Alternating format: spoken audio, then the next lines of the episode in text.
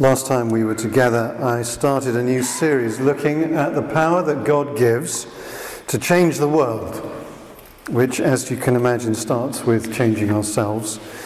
And uh, the first talk in the series was called Power to Make a Difference. It's available on the podcast, so if you missed it, you can find it there. It's on the website as well. The power that God gives is very different to worldly power or authority. The worldly way of using power is to promote ourselves, to become the top dog, to make our lives more comfortable, to get ahead, that kind of thing. But God's power was modeled perfectly by Jesus, who came to serve rather than to be served. The power of God is given to us primarily for the benefit of others. And so this morning's talk is called Gifts to Change the World.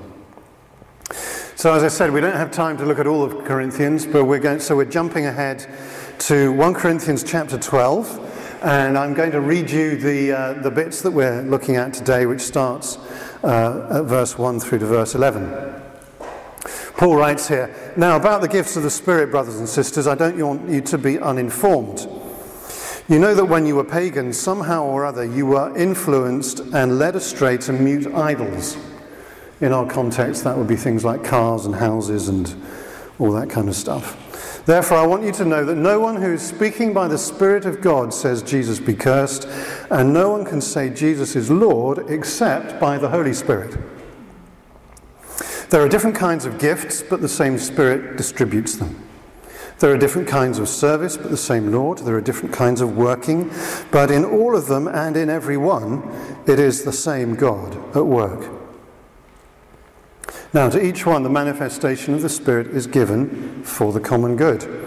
To one, there's given through the Spirit a message of wisdom, to another, a message of knowledge by means of the same Spirit, to another, faith by the same Spirit, to another, gifts of healing by that one Spirit, to another, miraculous powers, to another, prophecy, to another, distinguishing between spirits, to another, speaking in different kinds of tongues, and to still another, the interpretation of tongues. All these are the work of one and the same Spirit, and He distributes them to each one just as He determines.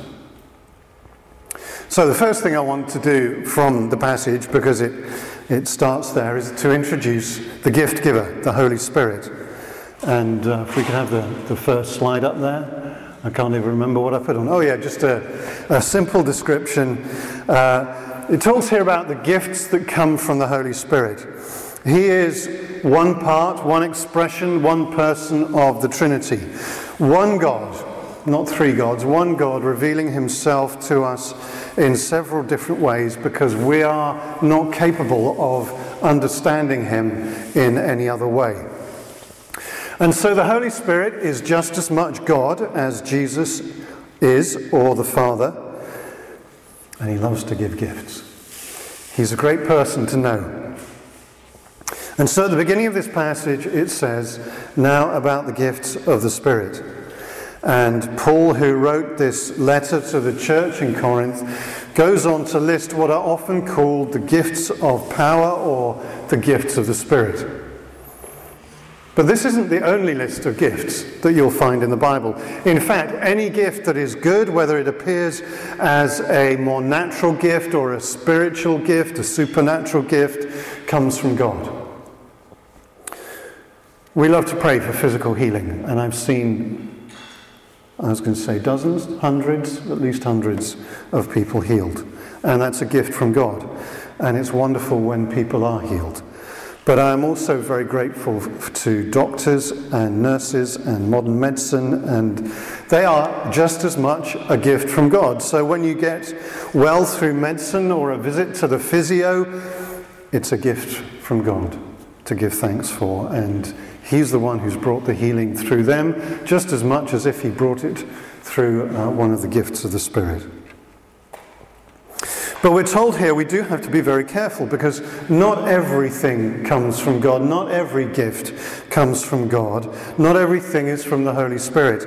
Uh, the spirit realm is very real, even though we can't see it and we tend to ignore it in the West.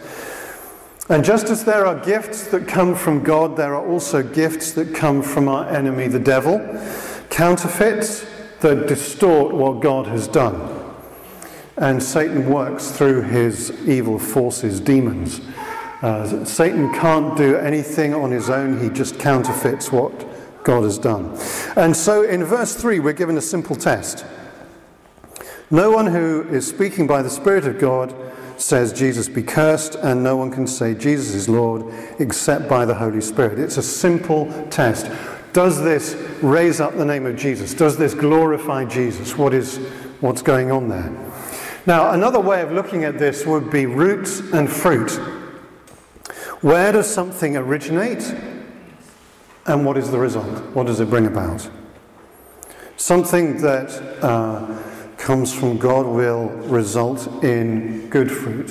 Things like Jesus being honored, Jesus being worshipped, and the fruit of the Spirit that we've heard are going to be looked at in the connection group love, joy, peace, patience, kindness, goodness, faithfulness, gentleness, and self control. Great fruit coming from the best source. But in the world that we live in, which is dark and broken, we live uh, amongst things that are not good. And I may well upset some people by doing this, but I'm going to go for it anyway. Uh, I don't like to pick on organisations, and I don't think I've ever done it from the front before, so I feel uncomfortable doing this, but um, I just want to use this as an illustration of the kind of things that we face. You may have seen uh, Extinction Rebellion getting a lot of publicity at the moment. And uh, what is the root of Extinction Rebellion?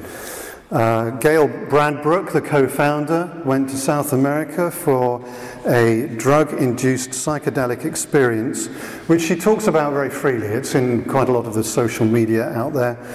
And during this uh, time when she was high on drugs, a voice spoke to her and gave her directions. Now, we recognize that in that context, it is highly likely that it was a demon that spoke to her. Now, occasionally you hear wonderful stories of people being high and having a revelation of Jesus or seeking Muhammad and finding Jesus instead. And, you know, God can break all the rules, uh, He's allowed to do that. But I think we can conclude from that that the root is not good. So, what about the fruit uh, of the organization? Upon returning from South America, she separated from her husband and split up her children. She then founded Extinction Rebellion, which, although on the surface is about climate change, has become a focal point for anarchy. The uh, protests that we all read about in London cost the peace, police 7.5 million pounds. Money that could have been used to stop child exploitation, sex trafficking, and so on. Although Extinction Rebellion claims to care for the environment, they left an incredible mess on the streets of London that then had to be cleaned up. There was a, a, group linked to them on the streets of Oxford last time we were doing healing on the street, and the, what came off them was aggression and they were fear driven. A very different spirit to what Jesus gives us. This is not good fruit. So, in the light of that, I would recommend that you think it through for yourselves. You know, you're adults, you make up your own decision, but um, my recommendation would be have nothing to do with Extinction Rebellion or any other group that's linked to it. There are other fantastic ways of dealing with climate change, and we, we will get to look at that at some point because there are lots of people doing uh, wonderful things. Um, I want to pray for that group so, Father, pray for uh, Gail Bradbrook and the others uh, leading Extinction Rebellion, everyone's involved with it. Ask, Lord, that you pour out your love and your mercy upon them, that they would experience you, that they would find in you the way, the truth, and the life. And uh, we ask, Lord, that you would speak to them and that they would uh, find your agenda for what they're meant to be doing instead of following their, uh, this one that is demon, demonically inspired. So, Lord, we just pray for your blessing upon them, that uh, you would pour out your Spirit upon them today, in Jesus' name. Oh, and Lord, give us wisdom as well. give wisdom to our leaders when it comes to climate change, but show us what we can do to make a difference too. There are other good gifts listed in the Bible. This isn't the only list of gifts. So, for example, Romans chapter 12, verse 6, it says there, In His grace, God has given us different gifts for doing certain things well. So, if God's given you the gift, uh, the ability to prophesy, speak out with as much faith as God has given you. If your gift is serving others, serve them well. If you're a teacher, teach well. If your gift is to encourage others, be encouraging. If it's giving, give generously. If God has given you leadership ability, take the responsibility seriously. And if you have a gift for showing kindness to others, do it gladly. What a lovely list, list of gifts, isn't it? And here we see how there are lots of different kinds of gifts. Uh, in this particular list, we've got prophecy mixed in with other kinds of gifts that we might consider to be more natural gifts. But as I said, they're all gifts, all gifts from God. Um, and you may consider that some of your gifts, such as encouraging or making money, are natural gifts and they're just a part of you. But they are still given by the Holy Spirit. And I think we should cherish them, we should develop them. It doesn't matter you know, what category the list of gifts comes in, they are from God, they should be honored, and we should develop them as much as we can. And that leads us to the fact that gifts are given for a purpose. So the second heading this morning is that gifts are for giving. So look at what Paul says about the purpose of the gifts in verse 7. To each one, the manifestation of the Spirit is given for the common good. We live in such a self centered, consumerist society because you and I are fallen human beings and we're self centered and we're consumerist. And so Paul makes the important point here that the gifts of the Spirit and the outpouring of God's power are not primarily about me. Just as worship is not primarily about me, uh, or about how I'm feeling, although that's involved in it. But worship is about who God is and the fact that He's worthy to be worshipped. So we worship Him all the time because we are worshippers. We will worship something, and God is always worthy of our worship. In a similar way, the gifts of the Spirit are not primarily about me. They, yes, they will benefit me, but they're about who God is and what He wants to do to bless other people through me. And Jesus said, You're more blessed when you give than when you receive. They, they are, it's true there as well. The gifts are given so that we can serve others. They're not given as medals for long service. You know, you, you, don't get a certain number of gifts if you've been a Christian for a certain length of time, and you get more, you know, if you've studied theology, and you, then you get the really top gifts when you, you know, when you get your PhD in theology. The gifts of the Spirit are given uh, because God loves to give gifts and they are available the second you become a follower of Jesus and surrender your life to Him. The gifts are all there, they're all available. When we start following Jesus, our life is no longer about us. We surrender our life to Jesus. We surrender our agenda for our lives and we follow Him. And so the gifts of the Spirit are used in that context of serving other people, looking to make a difference. These are gifts that will change the world. When Jesus was uh, baptized in the Holy Spirit after his baptism, uh, and he was filled with power, he was then tempted by the devil. Out in the desert for 40 days, and you can imagine he would have been pretty hungry by the end of it. We're just told about three temptations that he faced. It's highly likely that there were a lot more than that. We just uh, get the, the last three at the end. And these temptations hit Jesus at a number of different levels. Uh, one of the primary ways was it was attacking his identity. But uh, one of the ways uh, that this attack came was to misuse the power and the gifts of the Holy Spirit, to use them selfishly in order to make life easier for himself. You're hungry. Make some bread. It'd be easy thing for you to do. And it uh, proves whether or not you're God and all that kind of thing. Proves whether or not God's with you. You just use it selfishly. We see this again when we, uh, we will come to chapter 14. For example, in chapter 14, verse 4, it says, A person who speaks in tongues is strengthened personally, but one who speaks a word of prophecy strengthens the entire church. What an incredible thing to be able to do, to strengthen the entire church, to be able to build people up in their faith, to encourage them. And so Paul says that the gift of prophecy is the greatest gift because it has the greatest ability to build people up. In contrast, the gift of tongues is the least of the gifts because it's more to do with building ourselves up. People have described it as being like a, a spiritual battery charger. It helps us to pray. Very often I don't know what to pray about. You know, you wake in the middle of the night or even during the day, not that I wake up, but that um, you know, somebody comes to mind and you think, well, how can I pray for them? God bless so and so. Well, you know, let's pray with a bit more insight than that. We pray in tongues, we pray in the Holy Spirit. And uh, we know that our spirit is connecting with the Holy Spirit, and uh, we're, we're praying something important for them. But even so, Paul says he prays in tongues more, speaks in tongues more than anyone else. And so he says that just to get the balance back again. This is the gift of tongues is an amazing gift that we should ask God for and seek Him for. But the gifts are forgiving. So the third heading is enjoy the variety of God's gifts.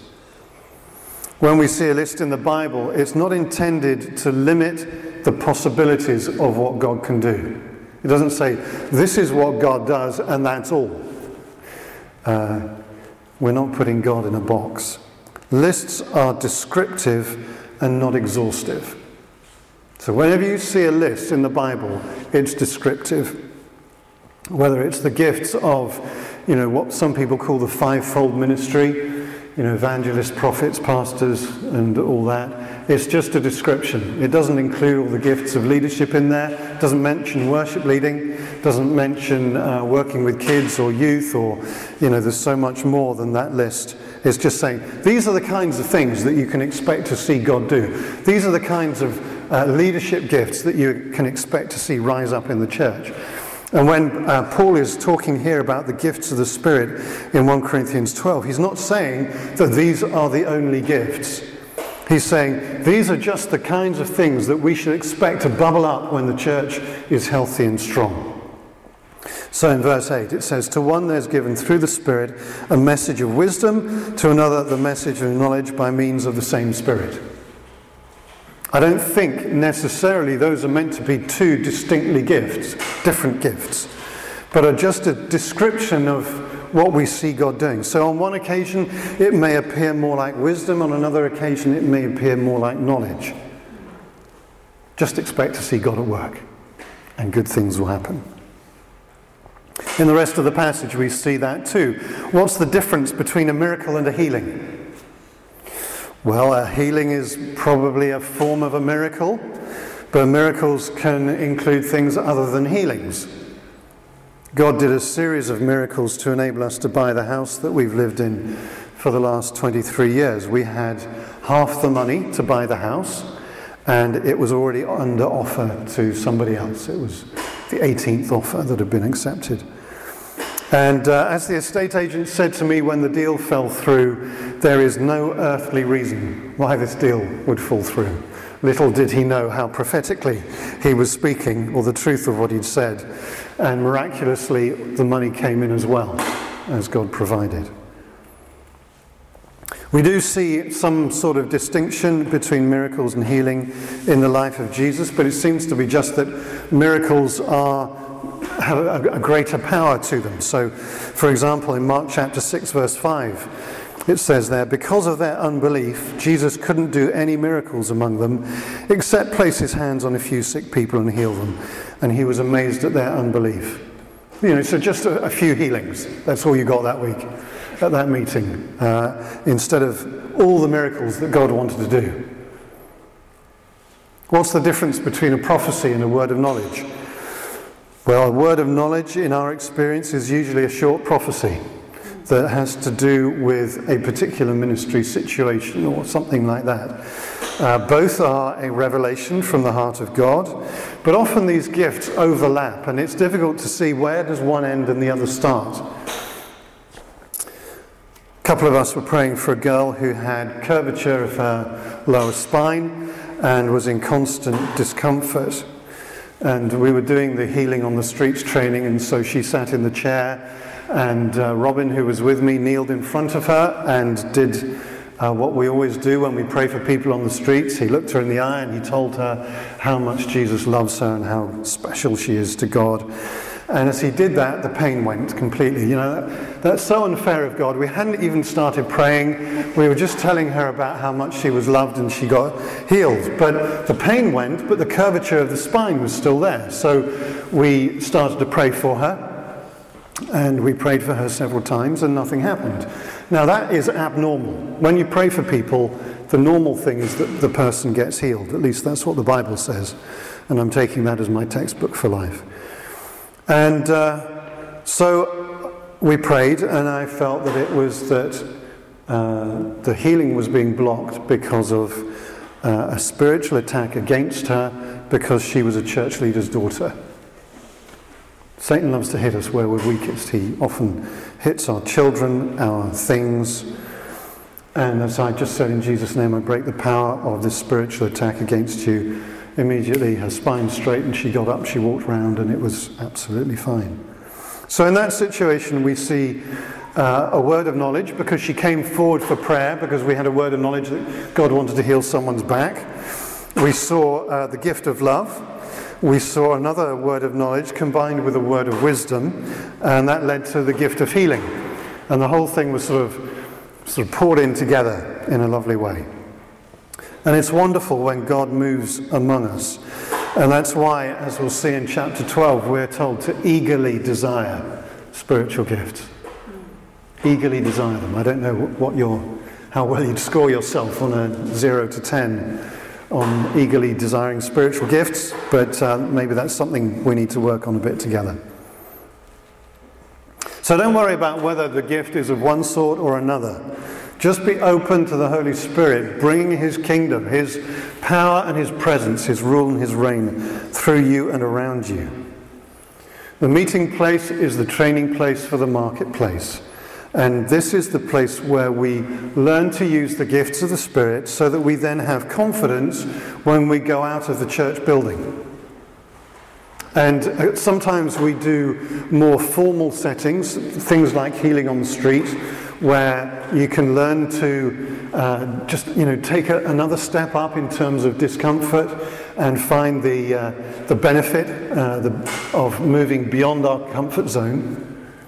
And uh, those formal settings help us to be able to grow in our gifts and uh, in different contexts. But God's plan is that these gifts of the Spirit are not primarily going to be used in the church, but are going to be used out on the street, at work, in the gym, in the coffee shop, in the queue for the bus, or wherever, wherever we find ourselves. That's where the gifts of the Spirit are designed to be used. They're not primarily designed for us to use in, in a church meeting. And the world is longing to see the reality of who God is. And the reason that people go off and have drug induced psychedelic experiences is because they haven't seen how wonderful Jesus is. And so we need to be able to get out there with the amazing news of just how incredible Jesus is and what it means to have relationship with him. And uh, one of the primary ways that God is revealed is through the gifts of the Spirit. I don't know whether you agree with that or whether that sounds strange to you, but I think the Bible says that one of the primary ways that God is revealed to people far from Him is through gifts of the Spirit. Jesus was having a discussion with the religious leaders about why they didn't believe Him. Uh, and we're told in John 10, verse 25, Jesus answered them, I did tell you, but you don't believe. The works I do in my Father's name testify about me. And then in, a little bit later in verse 38, even though you don't believe me, believe the works. that you may know and understand that the Father is in me and I am in the Father. Jesus is saying there, you don't believe what I'm saying, you don't believe the scripture I'm quoting, you don't believe the testimony, but believe because you've seen healings, you've seen people raised from the dead, you've seen food multiplied, you've seen God at work. And when John the Baptist doubted whether Jesus really was the Messiah because it didn't look like the person he expected, and he found himself in prison and he was feeling he was on a bit of a downer, Jesus said to him, Go back and report what you see. The blind see, the sick are healed. That's what the church should be known for. Some people believe because of what they see, other people will believe because of what they hear. But as we, I said last time, we need to do the words and the works of Jesus, not one or the other. And this is so much more than being nice to people, but that's a good place to start, isn't it?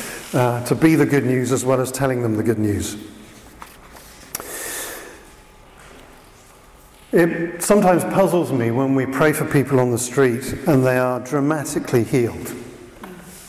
And, uh, for example, a man who was completely deaf in his right ear uh, was then able to hear. Uh, he could hear the buskers down the street. He thought they were very loud. He couldn't hear them when he sat down to be prayed for. But he only wanted the healing, he didn't want the healer. But really, that shouldn't surprise us, even though it does surprise me every time. Uh, you know, when Billy Graham first came to the UK in the 1950s, he said that uh, the average person needed two or three significant encounters with the good news before they were ready to respond to Jesus. But culture has changed so much that we're now talking at least 15 to 20 positive encounters with the good news before people are ready to respond to Jesus. And so that healing, dramatic as it was, may only count as one step in the right direction. So let's get out there. Let's help people to be touched by the wonderful gifts of God so that the power of darkness is broken in people's lives. There are many different ways to do this, but the gifts of the Spirit listed here for us in chapter 12 are a vital part of our toolbox. And I believe that we all need to become expert at using them.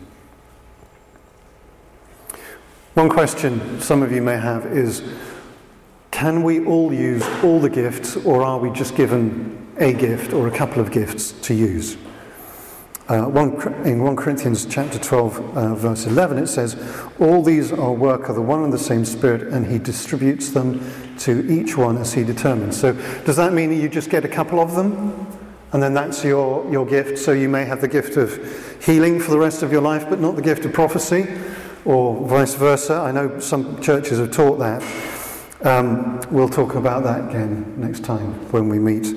But just to give you the punchline of next week's talk, uh, all the gifts are available to all of us all the time, anywhere.